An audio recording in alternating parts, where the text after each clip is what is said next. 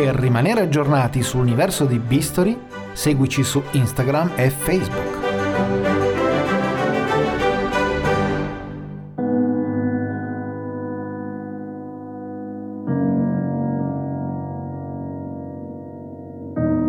Bistory è un racconto di vita e di morte. Un Bistory che indaga il lato B della storia, piena di grandi personaggi potenti e carismatici raggiunti dall'oblio o dalla leggenda dopo una fine incredibile. Dopo una fine incredibile. Idoli cruenti, amanti disperati, utopisti condannati, folli creatori di bellezza in un racconto pieno di verità e immaginazione. Pieno di verità e immaginazione. Alla ricerca di quel foglio dimenticato dove è la storia a scrivere le storie. A scrivere le storie.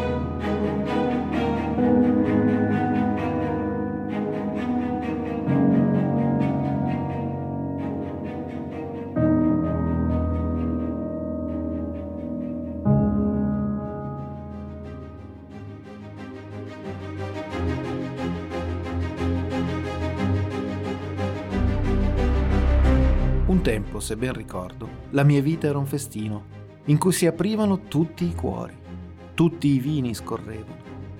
Una sera ho fatto sedere la bellezza sulle mie ginocchia e l'ho trovata amara. E l'ho insultata, ho invocato i carnefici per mordere, morendo, il calcio dei loro fucili. Ho chiamato i flagelli per soffocarmi con la sabbia, col sangue. La sventura è stata il mio Dio. Mi sono disteso nel fango mi sono asciugato all'aria del delitto e ho giocato brutti tiri alla follia.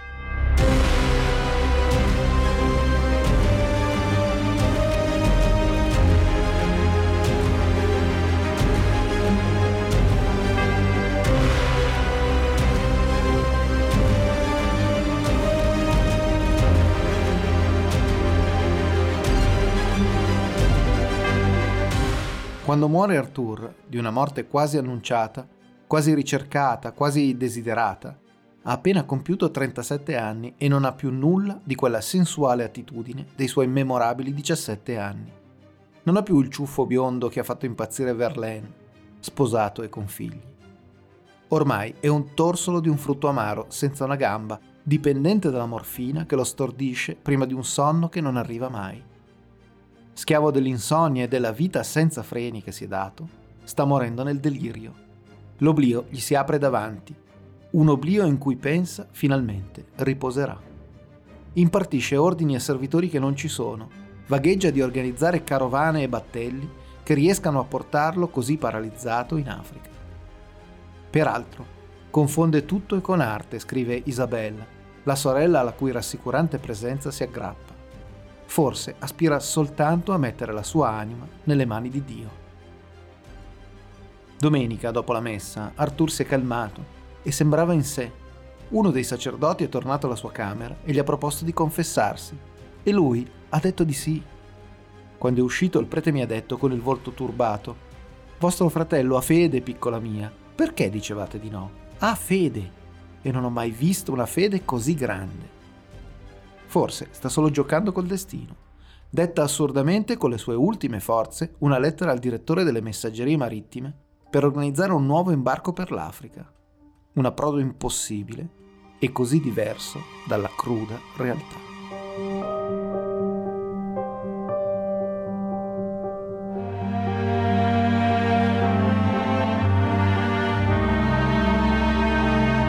Arthur Rimbaud 10 novembre 1891 muore, mentre la sua mente, obnubilata dai farmaci, vaga verso l'amato continente nero.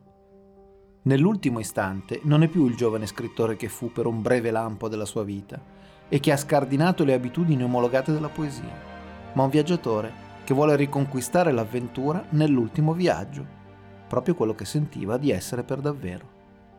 Mentre la sua bara spoglia viene trascinata da un carrello nel cimitero di Charleville, la cittadina delle Ardenne dove è nato nel 1854, con lui ci sono solo la madre Marie Catherine e la sorella Isabelle. Niente e nessuno, tra le mille cose che ha vissuto nella sua breve vita, lo accompagnano. L'oblio, solo quello. 37 anni, l'età in cui i giovani muoiono i grandi. Raffaello, Mozart, Byron, Van Gogh. Ma Arthur Rimbaud, morto male in un letto di un oscuro ospedale di Marsiglia, soffrendo e vaneggiando tra sogni e allucinazioni, dopo una vita definita un malinteso, è veramente un grande? Non ci vorrà molto tempo perché tutti lo ammettano.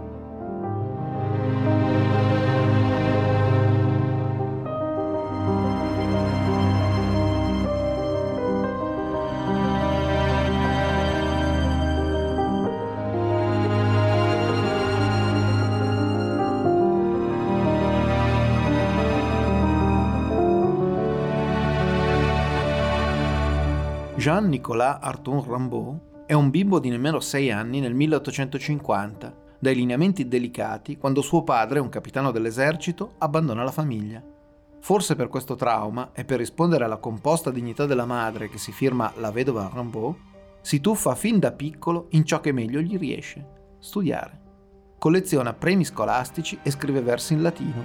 Al collegio di Charleville, qualche anno dopo, appena sedicenne, incontra un giovanissimo insegnante, poco più che ventenne, Georges Isambard, che diventa il suo mentore, suo amico e che lo sollecita a coltivare il suo interesse per la letteratura, nonostante la disapprovazione di sua madre. Sorge un nuovo anno, il 1870. Mentre i suoi turbamenti di ragazzo sembrano concentrati sulla poesia, la Francia è sconvolta dalla guerra. Il suo imperatore Napoleone III, che Rimbaud detesta, arma tutti gli uomini della nazione contro la Germania.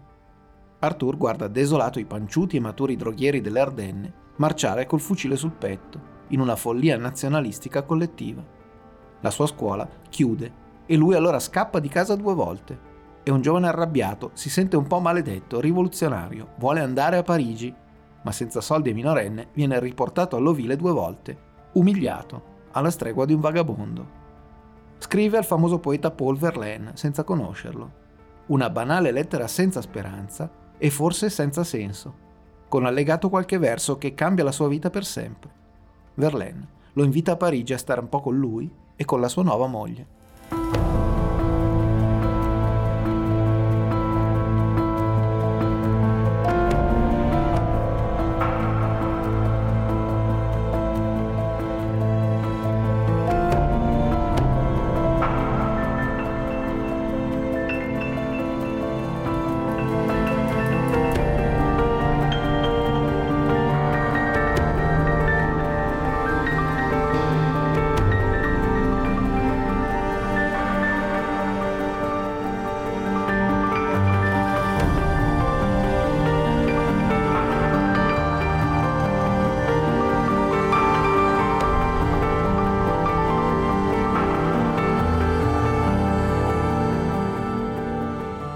Rimbaud, nella Ville Lumière, è spaesato e la sua furia interiore monta, come i suoi versi, di violenta bellezza. Le insistenze della madre perché torni a Charleville per finire gli studi sono appelli al vuoto. Vive nella casa parigina dei suoceri di Verlaine, insieme alla coppia, ma la convivenza non è semplice. La terribilità, l'indole e i comportamenti selvaggi consigliano a Verlaine di dirottarlo in una soffitta in prestito. Arthur passa le sue giornate mendicando per strada e provando a vendere i suoi scritti a riviste che lo mettono sempre alla porta, inquietante com'è e con la faccia da bambino. Nei circoli letterari dove viene introdotto spesso si fa cacciare per le sue vedute destabilizzanti e il suo comportamento inaccettabile e derisorio verso gli altri scrittori. Passa intere giornate al Louvre ad accompagnare il giovane pittore Jean-Louis Forain, con cui condivide di nuovo una malandata mansarda in Rue Campagne Première, a Montparnasse. Forain copia decine di quadri del museo, con Rimbaud al fianco che non si stanca mai di ripetere quanto disprezzi l'arte figurativa. E fiacca, una sterile copia della realtà che verrà travolta dalla forza dell'astrazione, continua a dire. Ma il Louvre è riscaldato e passarci giorni e giorni in inverno a reggere i pennelli del suo coinquilino lo preserva dai geloni della spoglia soffitta e dal vagabondaggio per le strade gelide di Parigi.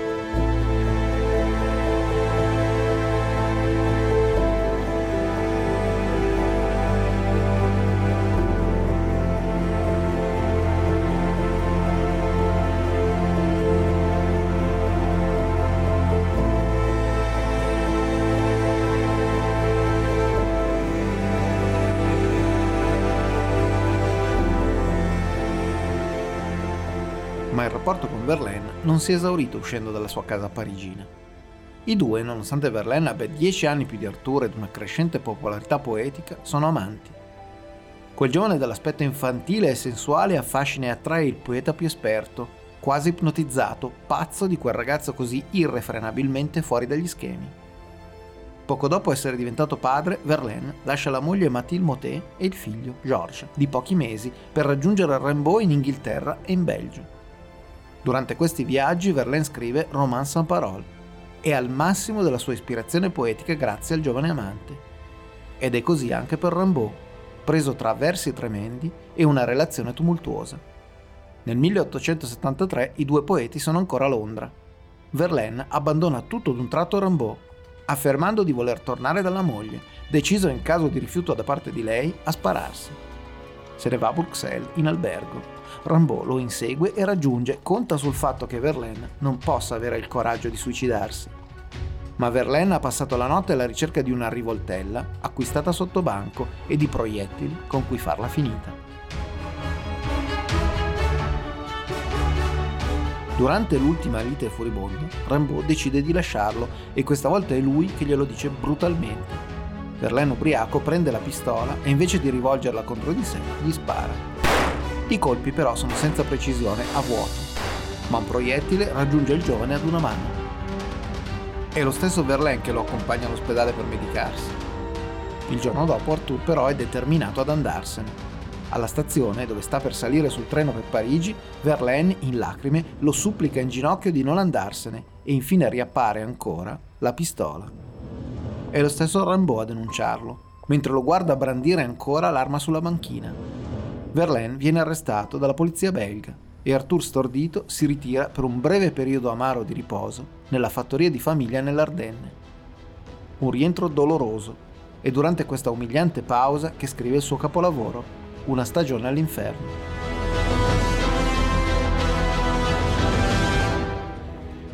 Una tipografia di Bruxelles si offre di stamparlo e il libro è pubblicato nel 1873 in Belgio ma la maggior parte delle copie rimane tristemente impolverata nel seminterrato della casa editrice.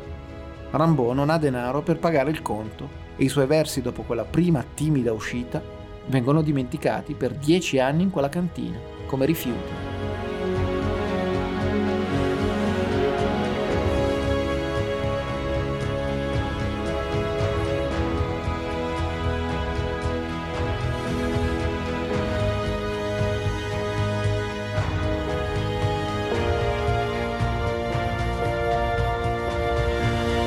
Nel febbraio 1874 Rimbaud torna a Londra in compagnia di Germain Nouveau, un giovane collega poeta.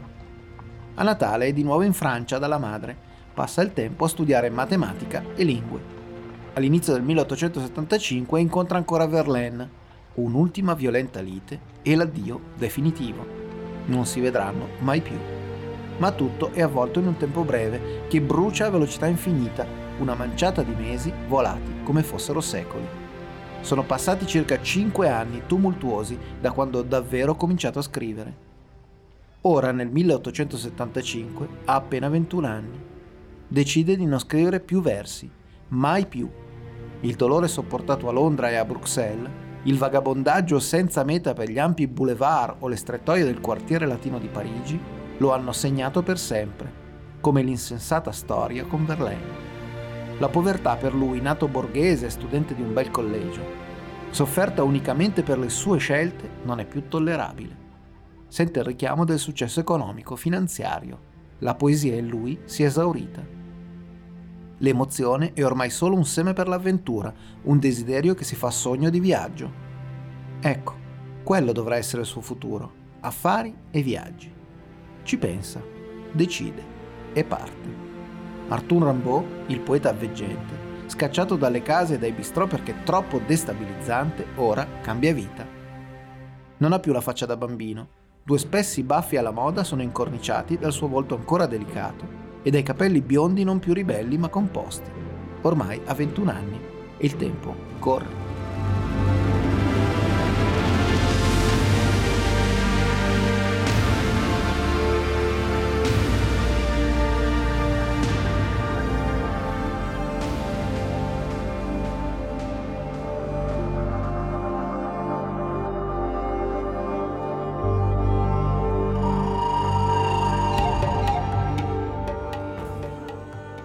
1875 parte per vedere il mondo. Attraversa le Alpi a piedi, si unisce all'esercito coloniale olandese nelle Indie orientali, ma appena arriva a Batavia diserta e si perde in un'altra avventura misteriosa, senza un fine, un obiettivo, senza dare sue notizie. Probabilmente vaga nella giungla alla ricerca di qualcosa che evidentemente non trova. Poi Java e il ritorno verso l'Europa. Nel 1878 si ferma ad Alessandria d'Egitto e lavora poi come operaio a Cipro, tra mille difficoltà. Esausto, torna in famiglia in Francia, ma è una pausa brevissima. Come in un turbine senza sosta riprende il viaggio nel 1880, ancora in Egitto. Trova impiego poi al servizio di un commerciante di caffè ad Aden, nell'estremo sud della penisola arabica.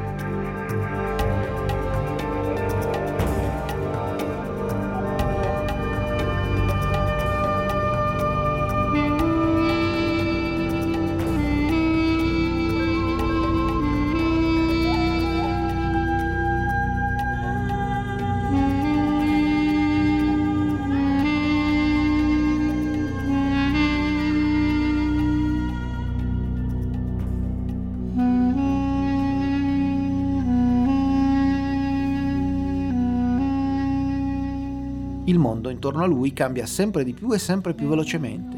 L'Occidente ha una nuova visione dell'Oriente. Da 11 anni è stato inaugurato il canale di Suez. Non più interminabili carovane o lunghi peripli africani che per 400 anni hanno separato ovest ed est. Ormai l'Oriente è vicino. Il Mar Rosso diventa per gli europei un mare di casa. L'espansionismo europeo si scontra con quello egiziano, che allunga le sue mire e le sue illusioni conquistando le città del Corno d'Africa etiope. Ma è un fuoco di paglia, in attesa di ben più determinate conquiste dei paesi occidentali, già dominanti, anche se non formalmente padroni. È in questa situazione che Arthur Rimbaud, che in patria è diventato un poeta conosciuto nei circoli culturali, ora è definitivamente solo un esploratore, un mercante, quello che ha sempre sognato di essere.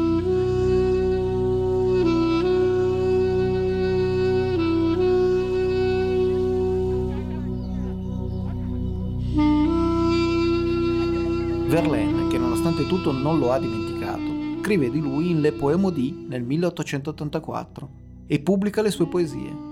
Incapace di ritrovarlo e contattarlo nelle sue peregrinazioni africane, introduce la sua opera come quella del defunto Arthur Rimbaud. Lo pensa morto in qualche remoto angolo del globo. Rimbaud non vedrà mai queste pubblicazioni, ma riceve una lettera ad Aden da un vecchio compagno di scuola, Paul Bord, che gli parla di quanto le sue poesie siano di moda tra i poeti d'avanguardia. Si sorprende ma non si commuove. Verlaine, inconsapevolmente, dice una cosa vera. Quell'Arthur Rimbaud, quello delle scorrerie a Montmartre e a Montparnasse, e di quei versi drammatici e violenti, è davvero morto, anche se non fisicamente.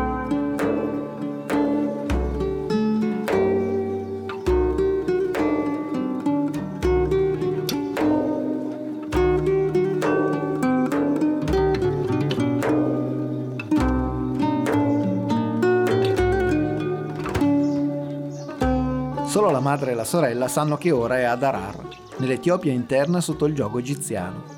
Vi arriva dopo aver superato il golfo di Aden a bordo di un sambuco e dopo una estenuante traversata di 20 giorni a cavallo nel deserto somalo ed etiope. Il suo primo anno è costellato di difficoltà, stanchezza, notti fredde, noia profonda, solitudine e desiderio di fuggire non appena avrà fatto quattro soldi. ma poi la città e i suoi abitanti cominciano ad affascinarlo. Si spinge ancora più all'interno. È forse il primo uomo bianco a viaggiare nelle regioni dell'Ogaden e della Dancaglia, i posti più torridi ed inospitali della terra, e qualcosa finalmente si sa di lui in Francia, poiché manda un resoconto scritto alla Società Nazionale di Geografia francese. Adarar Rimbaud commercia in tutto quello che si può, gomma, avorio, zibetti, chicche di caffè e muschio. Non si atteggia a mercante bianco e colonialista.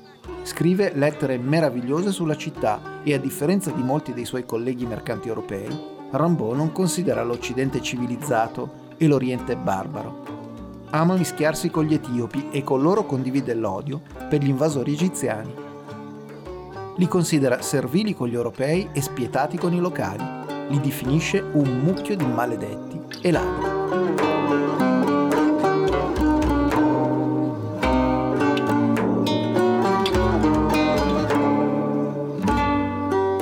Veste all'orientale e mastica ogni giorno il cat, una specie di tabacco dagli effetti euforizzanti molto popolare tra gli abitanti. Quando nel 1887 gli egiziani sconfitti se ne vanno da quella zona, ha un senso di liberazione. L'Etiopia è di nuovo indipendente sente un senso di vicinanza e comunanza con gli indigeni, che è disturbato solo dall'assillante presenza di un nuovo ingombrante nemico e dalle sue incontinenti e misere aspirazioni coloniali, l'Italia. Ad Arar Rimbaud ha anche una specie di moglie, una etiope cristiana, Mariam, che lo accompagna in lunghe passeggiate e condivide con lui la casa in cui risiede. Bella, non troppo scura, dai lineamenti dolci ama fumare sigarette europee che Arthur le procura. Un giorno ha anche l'onore di avere un ritratto fotografico, molto raro per le donne locali. Vestita di bianco, coi capelli chiusi in un candido copricapo in tessuto, guarda all'infinito, emanando una esotica bellezza.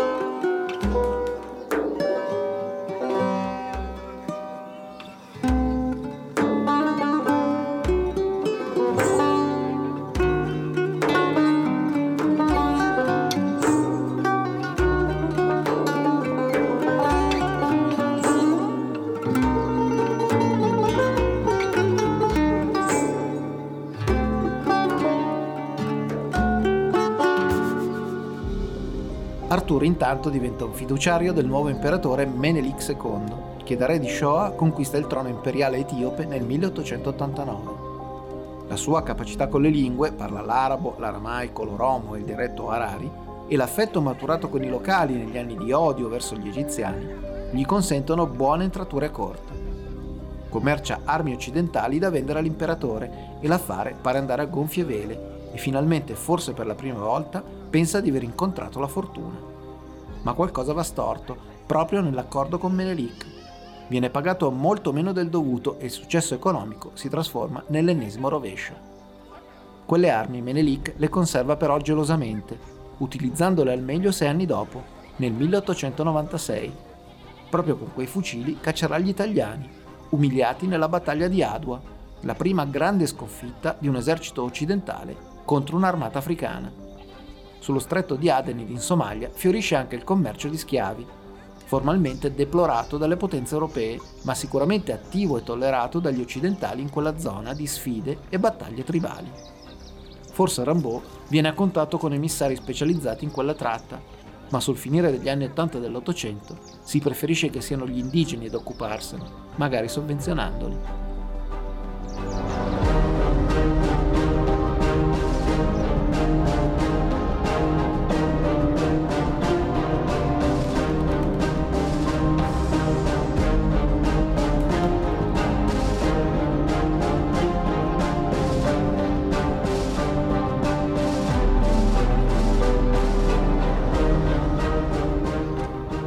Fine del 1890 Rimbaud ha un problema fisico, che sembra un'inezia. Un ginocchio lo tortura. Prima una fitta sopportabile, ma poi sempre più dolore. Ogni passo ora è una stilettata lancinante, una sofferenza sempre più presente e invalidante, interna. Da Aden si fa portare una calza per varici e prova con diverse soluzioni farmaceutiche, ma nulla. Nel marzo 1891 non riesce più a muoversi e a malincuore si arrende deve tornare in Europa. Mi feci fare una barella coperta da una tenda, racconterà la sorella Isabel. che 16 uomini trasportarono a Zeila in una quindicina di giorni. Uno strazio, aggravato da un dolore sempre peggiore e dalla totale immobilità. Quando in nave arriva finalmente in Francia, la sentenza è senza speranza. Tumore osseo al ginocchio. La gamba cancerosa, immobile da quasi un mese, va in setticemia, si prova con l'amputazione, ma inutile. Arthur Rimbaud, poeta forse maledetto, forse solo geniale, avventuriero e viaggiatore, etiope, il solo vero aggettivo che vorrebbe, ancora qualche ora prima di morire, vagheggia di parlare con il suo servitore etiope Jami e di farsi preparare una carovana per tornare ad Arara. Muore senza pensare ai suoi versi, senza immaginare minimamente la gloria eterna che lo attende, come uno dei più grandi poeti francesi. La sua mente nel delirio è fissa ad un unico solo luogo africano, Arar, l'unica cosa che forse abbia davvero amato in tutta la sua tormentata vita.